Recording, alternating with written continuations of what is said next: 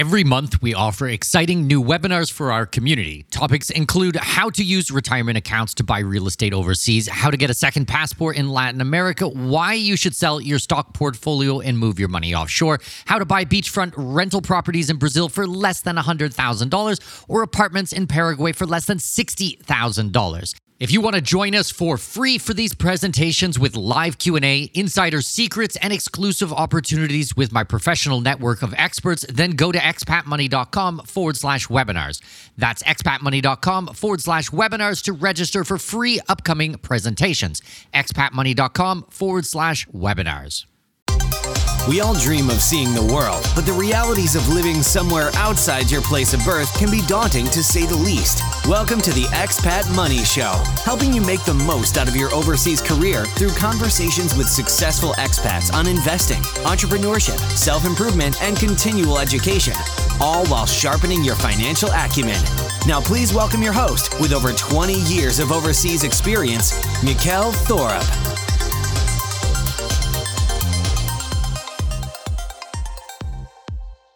Welcome, welcome, welcome. My name is Mikkel Thorup, and this is the Expat Money Show. Today, what I want to do is do a solo episode and kind of talk you guys through something that we've never really discussed on this show.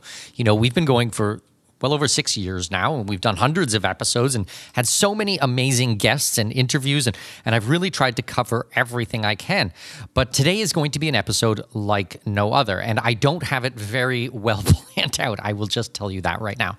I have about a dozen bullet points in front of me written down of just some things that I want to share with you, some stories, and I'm hoping by the end that this might be valuable for the would be expat or even for expats who are already overseas and might be going through something similar. So, what is the topic today? Well, it might sound a little bit morbid, but the topic today is going to be dealing with death, dealing with loss as an expat. You can kind of understand why it is not something that I try to focus on on this show, but it is a part of life and it is something that we all have to deal with. And I just thought that with my experience over the last nearly 23 years and what I have seen and what I've worked with clients through, that maybe some of these stories might be beneficial for you and might give you a little bit of insights and a, and a perspective. And and if they don't, then that's okay as well, because I am just going to absolutely do my best here and hope that this reaches the right person. But if not, you feel free to listen to some of the back episodes or the programs that we've done about specific countries or the immigration or the taxation or the things that we normally talk about on the program. So I know that this episode will not be for everyone. So, where to start? Well, I hope everyone had a fantastic Thanksgiving. I am not an American citizen myself, I'm Canadian, but we still celebrated Thanksgiving this year. I had my father in town for the last week, and it was a really great experience. It's been a few years since I have seen him. So, we actually went out for Thanksgiving dinner and we saw lots of friends over the last week, and it's been a little bit hectic here at the house. I think we went out for dinner every single night for seven, eight days straight, or something like that, and meeting people. But we did go and eat lots of turkey and, and just had a great Thanksgiving. And I hope you guys got to see your family as well. Today's episode really is a lot about family. I mean, it's about family, it's about friends, it's a lot about making connections. So that's kind of the explanation about what we're going to be doing today. And yeah, and let's jump in, I suppose.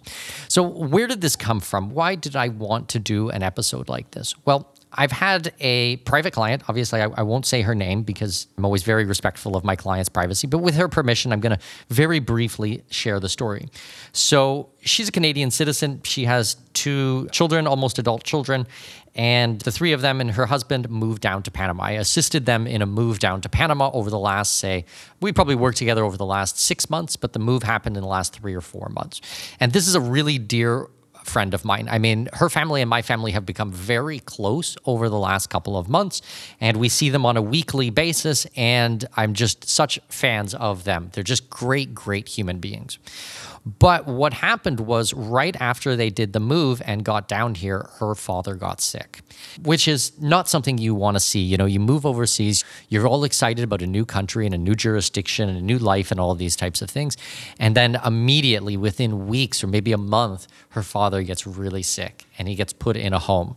And obviously, my client was very worried. So she traveled back to Canada and saw him and, and tried to help where they could. And she's a doctor, so she helped with some of the medication and changed things around. And he, he started to look quite good. And then a couple of weeks went by. I think she was back in Panama for about two weeks.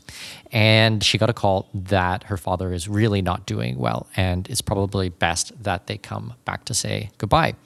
So that's what they did. She got on an airplane and her and her family flew back to Canada and got to see him and spend a week with him. And, you know, he was still coherent and understood what was going on. And they got to say their goodbyes. Anyways, they came back to Panama and he passed away. So they had to fly back again for the funeral. That's a difficult thing to do. I mean, back and forth, back and forth, back and forth. You know, they're trying to relocate their business here and build up a new book of clients and everything like that. And they have to go back and forth. Now, when we were out at dinner the one night, I spoke to her daughter. She's 17 years old. And I said, You know, what do you think about this? You've moved overseas, and as soon as you leave, your grandfather passes away how do you feel about this? You know, are you angry at your parents? Are you angry at the situation? What would you change? What would you do different? And her response was surprisingly mature and quite beautiful. I mean, she basically said to me that she was so grateful that she got to go back and see him. And when she went back to see him, he was still very cognizant of what was happening. He was sharing with them and holding her hand and talking to them. And she will have that memory of him in a good place for the rest of her life. Now, she wasn't there on the final moments, and who knew what that would look like, but she, her final memory of him is a very positive one.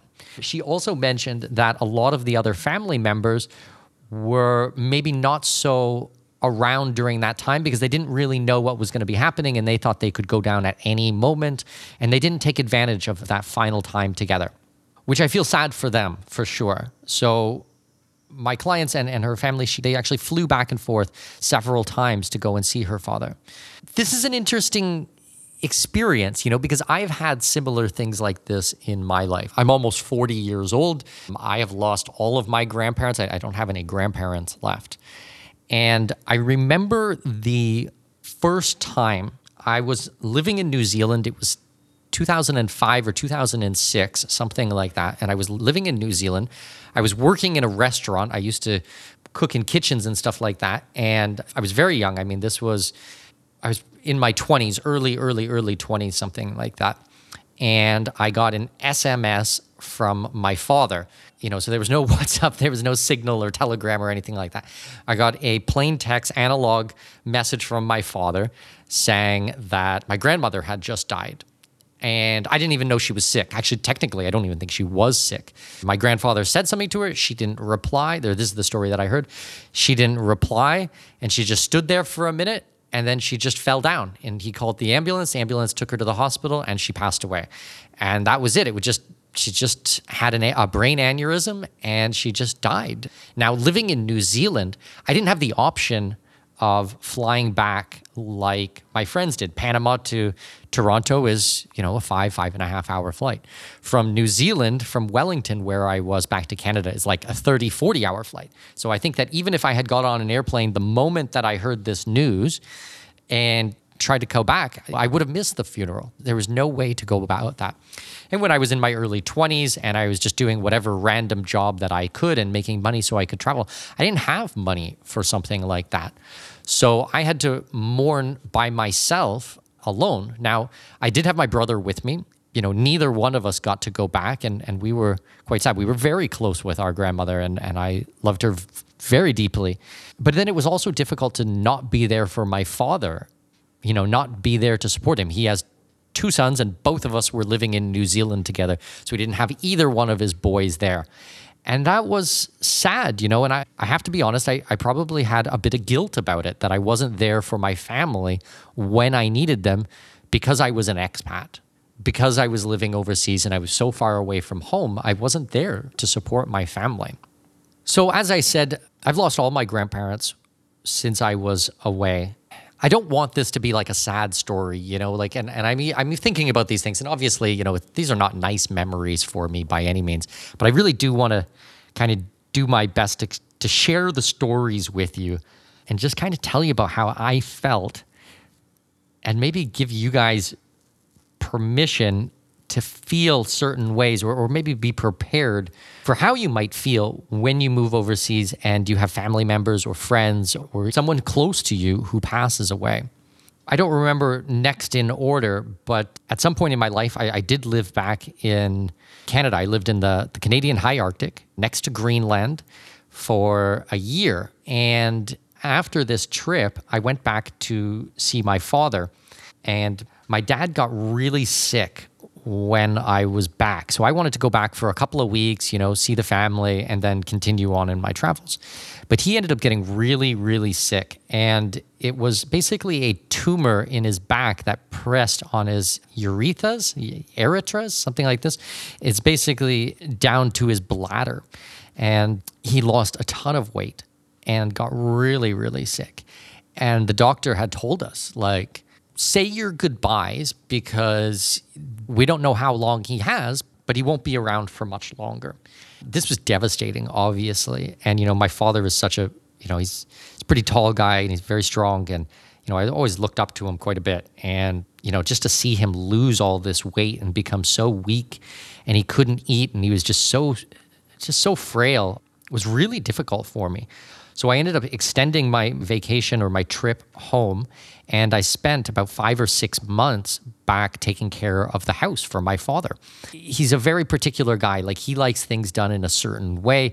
So we had a huge house where I grew up, a really beautiful neighborhood, and he had a huge lawn. And he always wanted his lawn cut in a really particular way. Like it had to be perfect. And he wants the pool done in a perfect way. And he wants the house cleaned exactly in the right way. So I didn't want him stressed out about all of these types of things while he was going through this sickness.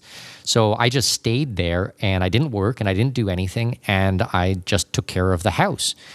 And you know, I, would have to set my alarm and stuff like that and go and check on him every couple of hours. You know, he was resting and I'd bring him his medication and take him to the bathroom and things like this. Thank God my father ended up getting better. He took a, a, new type of drug and it shrunk the tumor. He didn't have to have surgery and he got better. And as I said at the beginning of this, he actually came down for Thanksgiving and to see the grandkids and, and to see me and everything like that. And we hadn't seen him in three, almost four years because of this COVID nonsense that's been going on. But I got to see him and I, and I was very grateful for that. But during this time, I, I really did think I was going to lose him. So I, I, spent an extended amount of time and kind of put my life on hold for six months to be there and just to spend some extra time with him. Not that I think that it was really quality time because he was so sick and felt so awful and he doesn't remember most of it. But I guess just to help out and just try to reduce a bit of his stress so he didn't worry about all these things. But during this time, while I was back, my grandfather ended up passing away. The same grandfather that, that I told you about the story with my grandmother and I got to go to the funeral. And it was a really sad experience to go through this. And I don't remember which one of my family members it was. It could have been one of my uncles or one of my cousins or something like that. They stood up to give the eulogy and they told this story about my grandfather. And he was diabetic. So he used to carry around these really small black books and in the black book, he would write down, you know, the medication he took and what he ate and his insulin levels. But he would also just make a couple of personal notes in there about how he was feeling or what happened during the day, you know, just like a very, very short, short diary. And he kept these for probably 20 years or something like that. And they're telling the story on when he passed away and they went in there to start clearing the estate and everything like that, they found hundreds of these little black books with all of these notes in it. And he had been keeping them for years and years and years and years. And then the date that my grandmother died was his final entry in this. And he just said, Mark died today, worst day of my life. And that's it. He never wrote again. He never did another diary, another journal, and that was it. And it was just like he just gave up after that. So that was hard to hear, you know, and I had missed so many years of my grandparents' life because I left when I was 16, 17 years old. and my grandparents had kind of followed my travels and I sent them back postcards and things like that and I would go back to visit every 3 or 4 years or you know every it was hard because I was living in Australia for 3 years and the South Pacific for a few years so uh, you know I missed so much of their lives and that was something that I knew I was saying goodbye to when I left you know and I that was a decision I had made that for my happiness, I needed to follow my dreams. And I had to live overseas. These were, you know, explore the world and travel. I have this goal of going to every single country in the world. And I've had this goal since I was 12 years old. And at 110 countries now, you know, I'm well on my way. It's taken me 23 years to get here, but I'm still working on this. And there's more human beings have been to outer space than they have been to every country in the world. And, and I want to be one of the people who go to every single country in the world. So I've had to sacrifice for that. You know, this has not been a giant vacation. And dealing with loss is certainly a part of that. So these were hard things to go through and a lot of emotions that are are attached to it and am i doing the right thing is my wife doing the right thing? Is my kids doing the right thing? That they won't have these types of relationships with their grandparents or with their families or aunts and uncles or cousins or anything like that. So it was a really similar type of experience with my mother's mother. When my wife and I had our first child, we were living in the UAE. We were living in Abu Dhabi. And we had this brand new baby and or we I, I, suppose we were about to have our brand new baby and we were both working and we needed help. We didn't have anybody around. Like okay we had some friends but we didn't have anyone who could really be there. And i said to my mother you know we need you here. And my mother was really helping to care for her mother my grandmother. And my mother's father had already passed away which i was not there for which i you know was not there to support my mother and i was not there to support my family or anyone else. But I told my mother that I needed her there to help take care of her granddaughter. And so she did. She left and she left her mother in good hands. It wasn't like her mother was by herself or anything like that. My mother has two brothers and they were there to help and they were friends and things like that. And she came over to help us. And not shortly after my mother left, my grandmother died. So that was a difficult one to deal with. You know, you have this my mother was not there for the final moments of her mother's life, but she was there for the beginning moments of her granddaughter's life. You know, and I influenced that. And, you know, I don't know today what my mother would say. Was that worth it? Was it not worth it? Would she change things? Does she have regret? But, you know, I pushed that decision. And that's something that I have to live with and deal with. I like to think that I, I made the right decision. I think that the memories for my mother are very special. I remember when my wife gave birth and my mother being there and my mother crying and us all crying, welcoming my daughter into the world. And I believe that will be a very special moment for my mother for her entire life. I'm very fortunate. My mother lives with us now. My mother has lived with us for six years now, and she's traveled all over the world with us. I've taken her to Italy and Switzerland and Japan and Korea and Thailand and Singapore. And I took her hiking with me in Uganda and we went and saw the silverback mountain gorillas. And she moved here from the UAE to Panama with us. And we've taken her to Colombia and all these countries around the world. And she's been able to do that with my daughter, with her granddaughter, and now with her grandson, because I have a son now as well. As we prepare to try to have a, a third child, and, and God willing, we will have another child, you know, it'll be amazing for my mother to be there and see the the kids being born and and be part of our relationship. But certainly she had to sacrifice and give up things in her life to be an expat. You know, she's had friends that have passed away since we've been living overseas.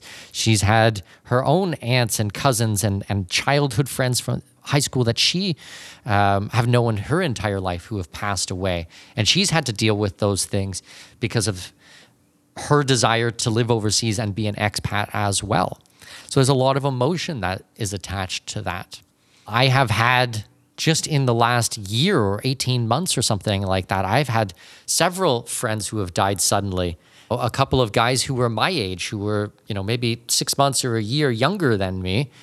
So in their late 30s, who have died from problems with their heart that, I don't know, just they just died suddenly. And I was not able to go back for the funeral. I was not able to travel in and out of the country because of certain reasons that you guys might be able to guess. The one guy, I've known him since I was probably four years old or five years old. Like, I mean, I knew him from junior kindergarten. Um, and another one was a best friend of mine from, you know, the first couple of months when I got to high school. You know, I wouldn't say that we were best friends now by any means. We had lost touch as I was an expat and I didn't travel back that much. But these were good guys and, and people that, you know, I really knew and knew their family and we all grew up together. And my heart really breaks for them but not being there to see all my other friends from school or from high school who were really close with them and not being there to support them has been very difficult, you know, and just hearing about it through the grapevine or, hey, did you hear what happened? Hey, did you hear what happened with him? Et cetera, et cetera. That's tough to be there. There was another experience over the last year or so with a friend of mine who was actually living here in Panama and I was not in Panama at the time, although I do keep a permanent home in, here in Panama. I was living in Brazil at the at that time, and we were in Brazil for I can't remember if it was the first time I was in Brazil for about six months or one of the other trips that I did down there. Anyways, I got a signal message from one of my friends. Hey, is it true about such and such? I won't say his name on this program, but is it true? And I was like, and when he said that, like I just had this feeling like crap, like something's happened. Not just something happened, but I knew what had happened. Just instinctively, I knew what had happened. And I guess my friend had gone through a lot of depression over the last two years with these lockdowns, and it ruined his business. And yeah, there was just a, a lot of financial trouble. He ended up taking his own life. And this was devastating for all of us. This was someone who was close to our family, that my daughter was friends with their daughter, and my mother was close with the wife, and I was close with him. And although we hadn't seen him a bit because of these lockdowns and stuff like that, you know, it was a really horrible experience. And I remember just getting this message. And when I found out what happened, I just, my knees just gave out, and I just sat on the ground and I just bawled my eyes out. So upset. And I was in the middle of a trip and I was doing this immigration work down in Brazil and I couldn't leave. You know, it was just like I just couldn't go, couldn't go back. And the funeral was going to be like that day or the next day. Like it was super, super quick. So I called my mother, and my mother went on our behalf to show our respect and our regards as a family. But I wasn't there for that because although I was an expat and it happened in the country I was an expat in, I was living somewhere I was I was traveling somewhere else. So I missed that. So I have a lot of stories like this. I'm not going to tell all of them. I mean, there's no point.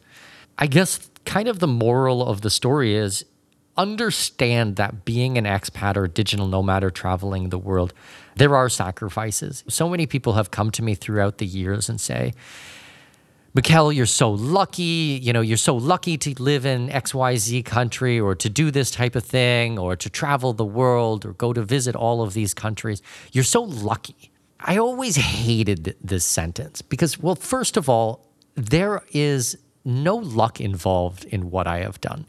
I have been very purposeful about my life. I have made a lot of decisions and I've shaped this on my own.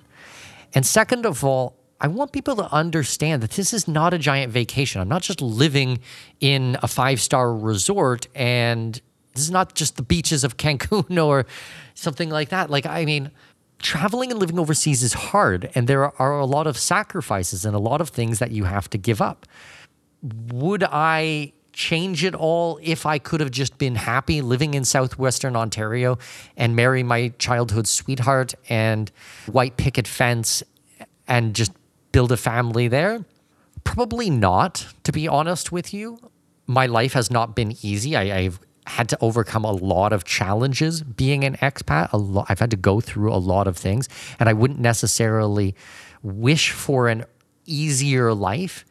But at the same time, I don't want people to discount this life and just think that it's all going to be rainbows and sunshine. I want people to know that there is a lot to it and you do have to make sacrifices. You have to go through these types of things and you will give up things. The family aspect and dealing with loss is one of them. Everybody deals with loss, but being alone in this and not having the support of the friends and family around you, not being there to support others, just doing things via SMS in plain text, trying to console my father at 50 cents a text message going back and forth when you have no money to fly home is a is a pretty crappy experience.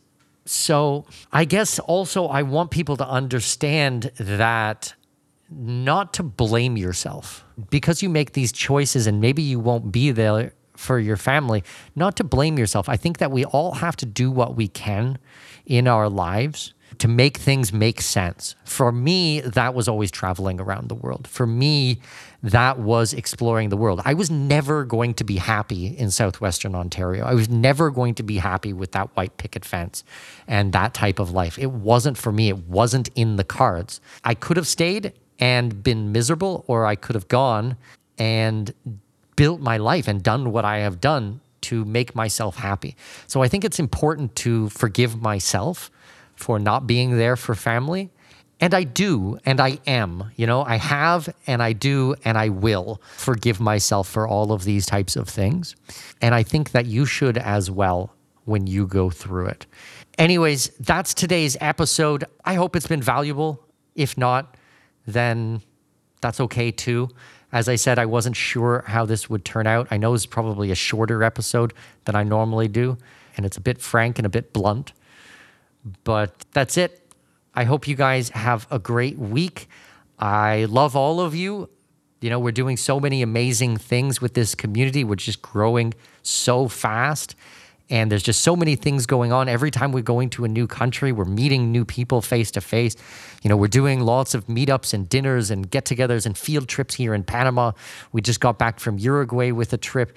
We've got trips planned to five or six different countries with my clients next year. You know, we're really building out this huge. I've got the Christmas party for all of my private clients and all of my clients and the Founders Edition ticket holders. That's coming up in a couple of weeks, week and a half, something like that. So if you guys are a private client, uh, you should have received some emails and some information and invitations from me. If not, then reach out. We'll get you sorted with that. If you want to become a private client, then you can go to expatmoney.com. You can make an application so you can join us for a lot of these trips and we're just we're really trying to support each other as we move overseas as we set up these plan b residencies as we deal with all of the issues of being an expat we're just knocking them out one by one and the transformation has been really fantastic so that's it. I hope you guys have a fantastic week. I will see you again next Wednesday on the podcast. And yeah, have a great day. Thanks. This episode may be over, but your journey to greatness continues by visiting our webpage and signing up for our newsletter.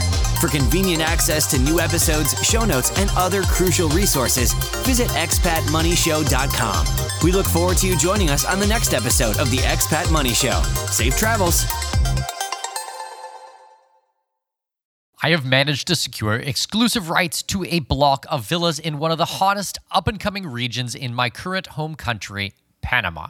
Join me Saturday, May 4th at 10 a.m. Central, 11 a.m. Eastern Time for our special presentation called Investors Workshop, capitalizing on the globally recognized resort brand coming to Panama.